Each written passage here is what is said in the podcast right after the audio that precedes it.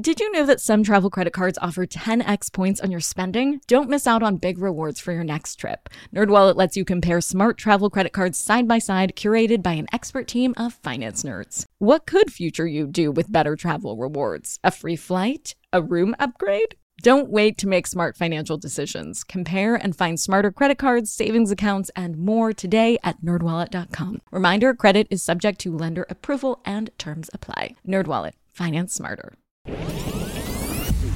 I'm Nicole Lapin, the only financial expert you don't need a dictionary to understand. It's time for some money rehab.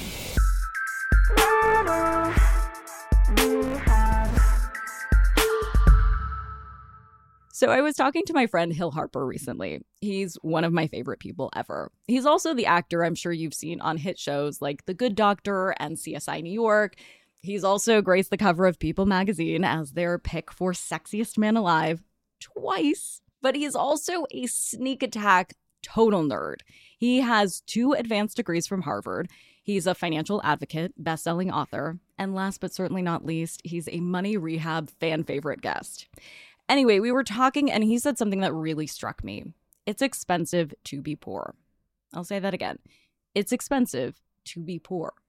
This is something that brought me back to the days when I was living paycheck to paycheck. When I couldn't afford my credit card bill, that's when my credit card bill got bigger. It's expensive to be poor. There are, of course, a lot of complicated systemic issues that drive the divide between the rich and the poor. But there are also simple solutions we can all take to bridge the gap, whether you're someone who's directly disadvantaged by the wealth discrepancy, or if you just want to be a good ally and a good human being. So I wanted to share that conversation with you. Here's my chat with Hill. Hill Harper. Yes. Welcome to Money Rehab. Money Rehab. This is the best show ever. I can't believe it. I can't even believe that I've been asked to be on Money Rehab. Twice. So the last time you were on the show, I'll refresh your memory. Okay, please. Uh, you were talking about the Black Wall Street. Yes. So for new listeners, please share what the Black Wall Street is.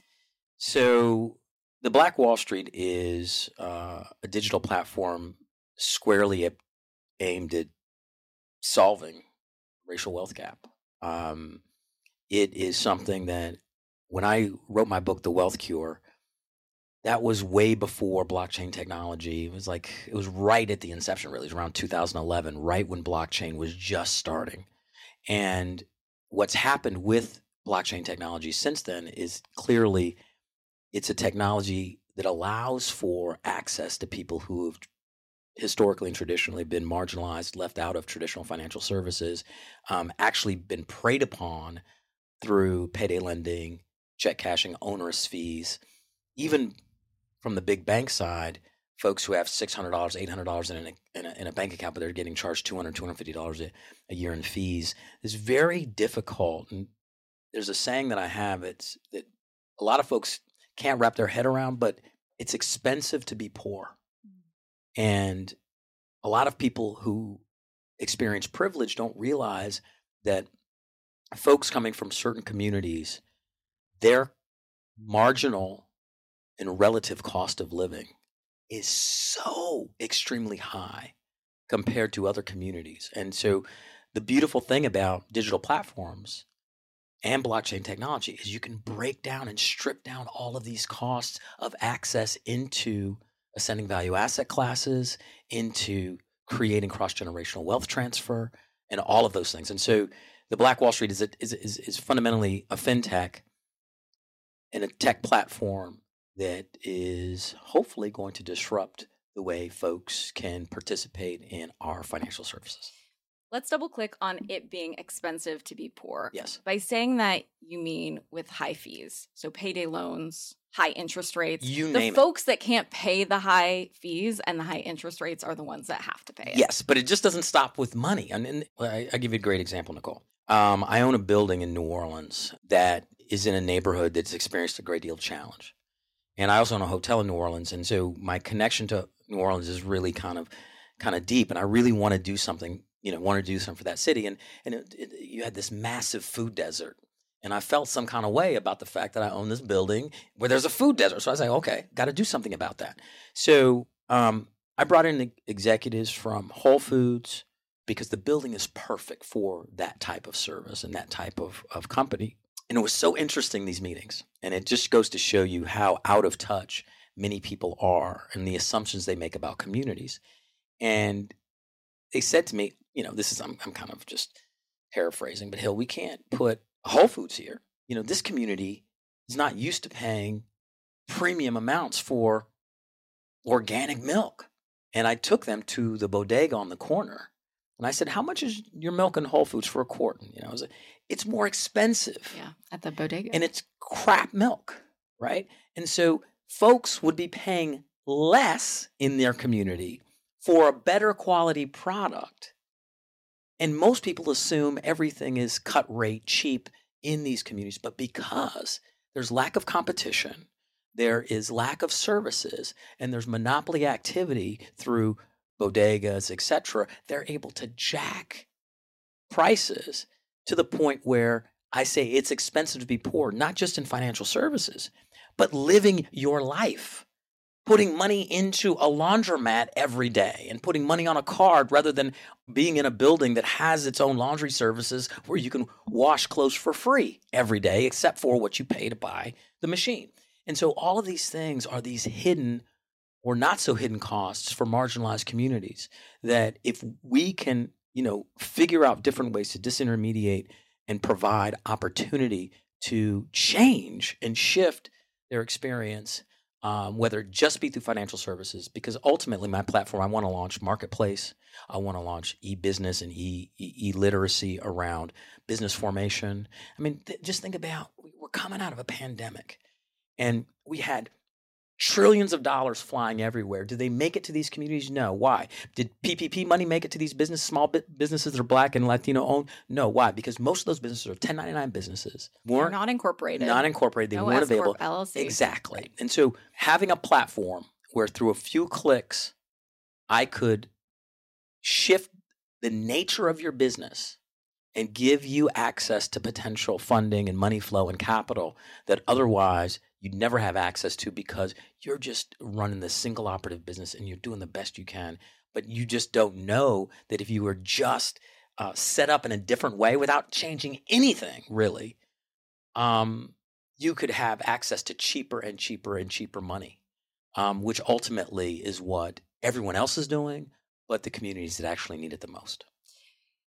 What's crazy too, and I love that so much is that so many folks think that starting an LLC or opening an S corp is out of reach. Yes. I mean, it's so much of investing is out of reach, and it's not. No. There's just the education gap.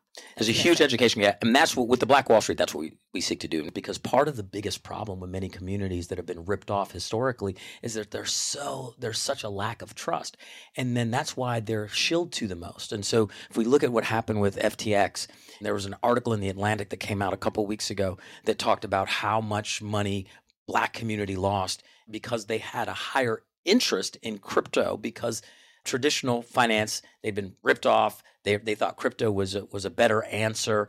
Yet if you look at what happened was these communities were shilled the worst of the crypto products. And without the education to say hey there's a difference between a token that has an unlimited supply and one that has a limited supply. Fundamental difference. And that's true for anything you know if you're rare and unique and you're a great bottle of wine, it's better than two buck Chuck, right? So there are three pillars that I'm talking about that I believe create cross generational wealth shift.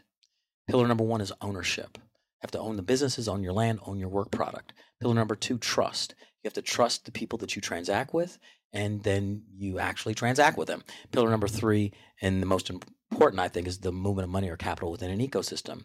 Um, the reason why I called it the Black Wall Street is that historically there were all these so-called Black Wall Streets in our country from the late 1800s through uh, uh, Great Depression and even some beyond, where there was hyper job and opportunity creation and wealth being created in the black communities. Um, and not just the Greenwood District in Tulsa, which was one of them, the most famous because of the massacre that happened in 1921, in Tulsa, but you had Bronzeville in Chicago, you had Paradise Valley and Black Bottom in Detroit, you had Harlem, Durham, North Carolina, Wilmington, North Carolina, many communities throughout Virginia, you had Rosewood in Florida. You had all of these really dynamic communities that shared those three pillars.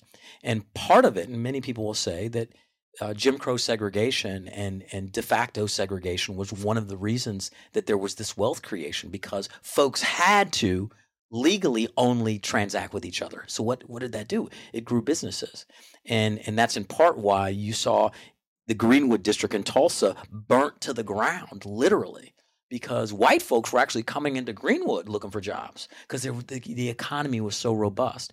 And so the question is, Nicole, can we replicate that type of robust activity, that type of ownership, and that type of trust on Online. a digital platform? Yeah. That's what we're doing. Black community has 1.6 trillion dollars of spending power. Latino community has 1.4 trillion spending power. Yet the money leaves those communities within six to seven hours. Juxtapose that against white America, 28 days, Asian America, 21 days why and how. It happens because the folks in the communities where they live don't own their businesses. And so we have to create capital flow and business opportunity and business ownership in these communities. And we can do that both online and in, in the communities themselves if we create capital flow. If and only if you also make it accessible, which is what I think you're saying. And what I also love about what you're doing is that you're bringing in the private sector. Too. Yes. Like you said, you call Whole Foods up because you can, and you're using your platform and your reach to actually do something about these problems. Hold onto your wallets. Money Rehab will be right back.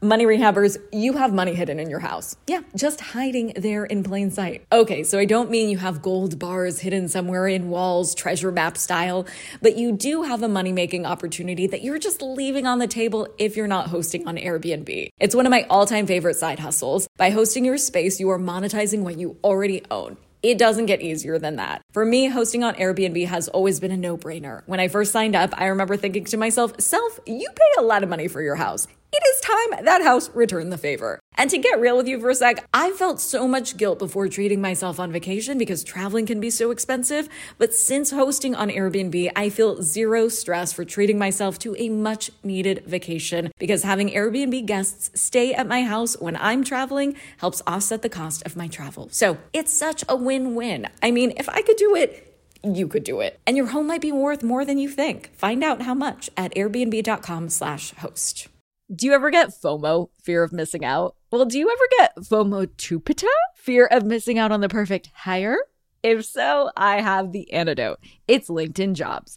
LinkedIn Jobs helps you hire professionals you can't find anywhere else, even those who aren't actively searching for a new job but might be open to the perfect role. In any given month, over 70% of LinkedIn users don't visit other leading job sites, and that adds up to a serious squad of awesome candidates. LinkedIn has over a billion professionals on the platform, and these candidates are super qualified. So much so that 86% of small businesses get a qualified candidate within just 24 hours. I work with LinkedIn jobs for all of my dream team needs, so they're hooking up money rehabbers at linkedin.com slash MNN. Go there and you can post your job for free. That's linkedin.com slash MNN as in Money News Network to post your job for free. Terms and conditions apply. And now for some more money rehab. Okay, so the last time you were here, you were a big fan of crypto, crypto stan, as the kids say. Big fan of blockchain technology, which includes cryptocurrency within it. Yes. So let's clarify it. Yeah. Because since we talked last, we had FTX. Yes. We had a whole bunch of craziness. Yes. Um, happen in the crypto space. Yeah. So tell me what part of crypto and the blockchain is actually going to be helpful for closing the the wealth gap. So much, so much. But it's not like the dog, the dog. I call it doggy coin, but Doge coins and the random coins of the world. No, and so so here's the problem: is that you have this big term cryptocurrency that catches so much right? And what it really is, what we're really talking about, and this is why it's really important to be very clear, we're talking about blockchain or ledger based technology that can be used to create contracts. contracts. I mean there's so much work that technology and you combine it with because basically all blockchain really means and, and, and i just want to strip it down is that you can have a, a, a trustless transaction. I mean that's all it is is that I don't need to trust you to transact with you. I don't even need to know you to transact with you. And it and it's extremely inexpensive. So I can move a billion dollars of value in two seconds for virtually no cost. So, why is that so powerful? Because what historically has happened in financial services is that folks have always said, you can't let this population participate in these ascending value asset classes because the amount of money they have to participate doesn't match the fees and the, and, and the cost of doing it. So, for instance, everyone says, Hill, wouldn't it be better for folks to dollar cost average into a Vanguard 500 account than into Bitcoin? Yeah, that'd be awesome. What's the problem with that, Nicole? The problem with that is you go on the Vanguard website, you, ooh, this account has a $3,000 minimum just to set it up. And when you have 82% of folks, black and Latino, who don't have $600 in their bank account, they can maybe do $6 a week, dollar cost averaging, $6 a day, maybe, but they don't have $1,500 or $3,000 to just establish the account to participate and buy in blockchain technology rips that away. The barrier to entry. Rips the, the barrier. The minimums, the barriers, the costs. And we you can provide the opportunity in a really easy, clear, simple way. Fractal shares of Tesla, fractal shares of Google, fractal Bitcoin, which is a Satoshi. Okay? You can do all of that through this ledger system that's extremely low cost. Now, flip side, crypto pump and dumps. Crypto pump and dumps are exactly the same thing as payday lenders. They're cheats. They're saying, how can we actually look at the most vulnerable population, the least educated population, and take advantage of them? That's why what Elon Musk was doing with Dogecoin was, in Mark Cuban, was so incredibly irresponsible. And so you had these people out there pumping these unlimited supply coins making them go high, making them go high, and then selling. selling and leaving the people that got in late with holding the bag. Yeah. So basically saying, if I can convince you to buy in, I am going to take your money. And with protocols and projects that have finite supply or real value, there's a fundamental difference. I always try to get people to focus on the actual blockchain itself than the crypto piece of it. So let's talk about why crypto has a bad name. It has a bad name because of all the shilling that's happened, all this yield bull. Everyone's talking about, oh, get this token and and park it here with me and we're going to pay you back a 20% yield and we're going to do this and we're going to do that and they're basically it's it's a huge grift and that's what ftx is right it's it's it's it's rehypothecation of an asset it's just like anything else. Folks were acting. Blockchain technology is the exact opposite of what you're supposed to do with banks, right? Banks take your money, then they loan it out 10 times, mm-hmm. right? Folks in the crypto space were trying to do the same thing, but that's not what blockchain is meant to do. It's meant to be one to one transaction. It's not meant to be rehypothecated in that way. Blockchain technology is a very simple, fundamental technology. So, what I talk about and what I recommend folks to do is do their own research, but dollar cost average into asset classes that you understand and you understand what their value is. And I'm not, I don't go online trying to tell people what they should buy or what they shouldn't buy. I, my goal is to just educate from a place of, um, you know, I, I want the Black Wall Street to be Switzerland, literally. Bring all your education and all your materials here. Once you go through it all, make your own choices. But dollar cost average into something. Dollar cost average into a Roth IRA. Dollar cost average into fractal shares of something. Dollar cost average into a 500 account. Dollar cost average into Bitcoin if that's what you want to do or whatever. Point is, doesn't matter. Just dollar cost average into something. And don't bet everything all at once on anything any if you got 2000 bucks if you got 1500 bucks six dollars a day is better than popping it all down all at once because the, the rationale behind that is just the buy low sell high is probably one of the only truisms on Wall Street.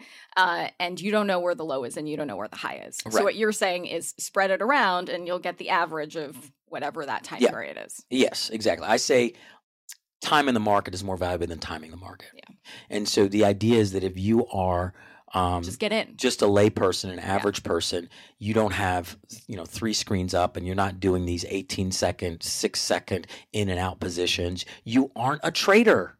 That's not what you're And you trained to be. do, and you shouldn't be. So what you do is you smooth out smooth out the volatility curve by going slow and steady.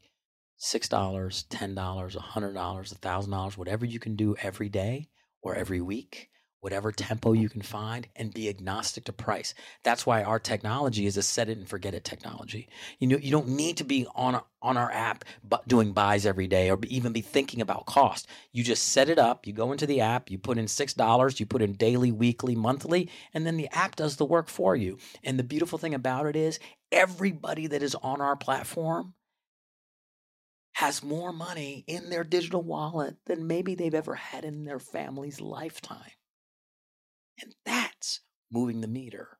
Because if I can get you to, if you only have 600 bucks in a, in a, in a savings account, but I can get you to do $6 a week, all of a sudden you didn't even miss that money and you look at your digital wallet and you're like, whoa.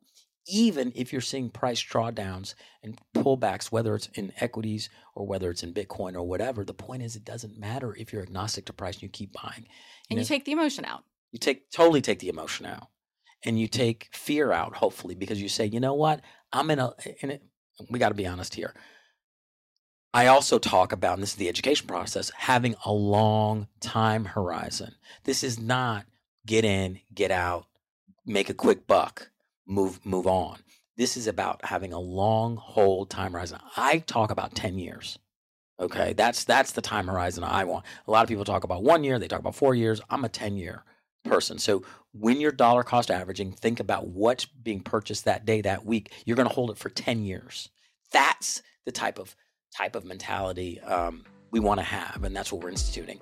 So we end the episodes with one financial tip you can take to the bank. A friend of mine said, "Come down to the Santa Monica hangar.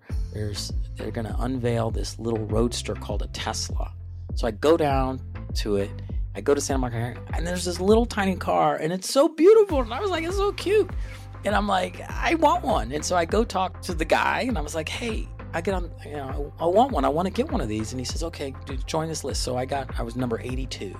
And, you know, you should slap me in the face right now because if I would have put the same amount of money down that I put for number 82 car in the stock, I wouldn't have to go to VCs right now.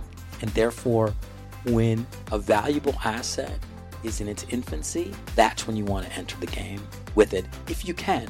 And but do it in a even if I would have just started dollar cost averaging six dollars a day into Tesla from that day forth, it would still be the similar story. So it's not even about putting a big amount of money down. It's about just getting into the asset class and letting it do its work. And that was my conversation with Hill. I told you at the top that he is one of my favorite people, and now I'm sure you can see why. And I have some good news for all of us in the Hill Harper fan club. Hill is going to be hosting a podcast on Money News Network. It's a financial crime show called Dirty Money that will be launching later this year. If you want to be the first to know when Dirty Money drops, follow Money News Network on Instagram. It's at Money News. Money Rehab is a production of Money News Network. I'm your host, Nicole Lapin. Our executive producer is Morgan Lavoie. Do you need some money rehab? And let's be honest, we all do. So email us your money questions at moneyrehab at moneynewsnetwork.com to have your question answered on the show or even have a one on one intervention with me.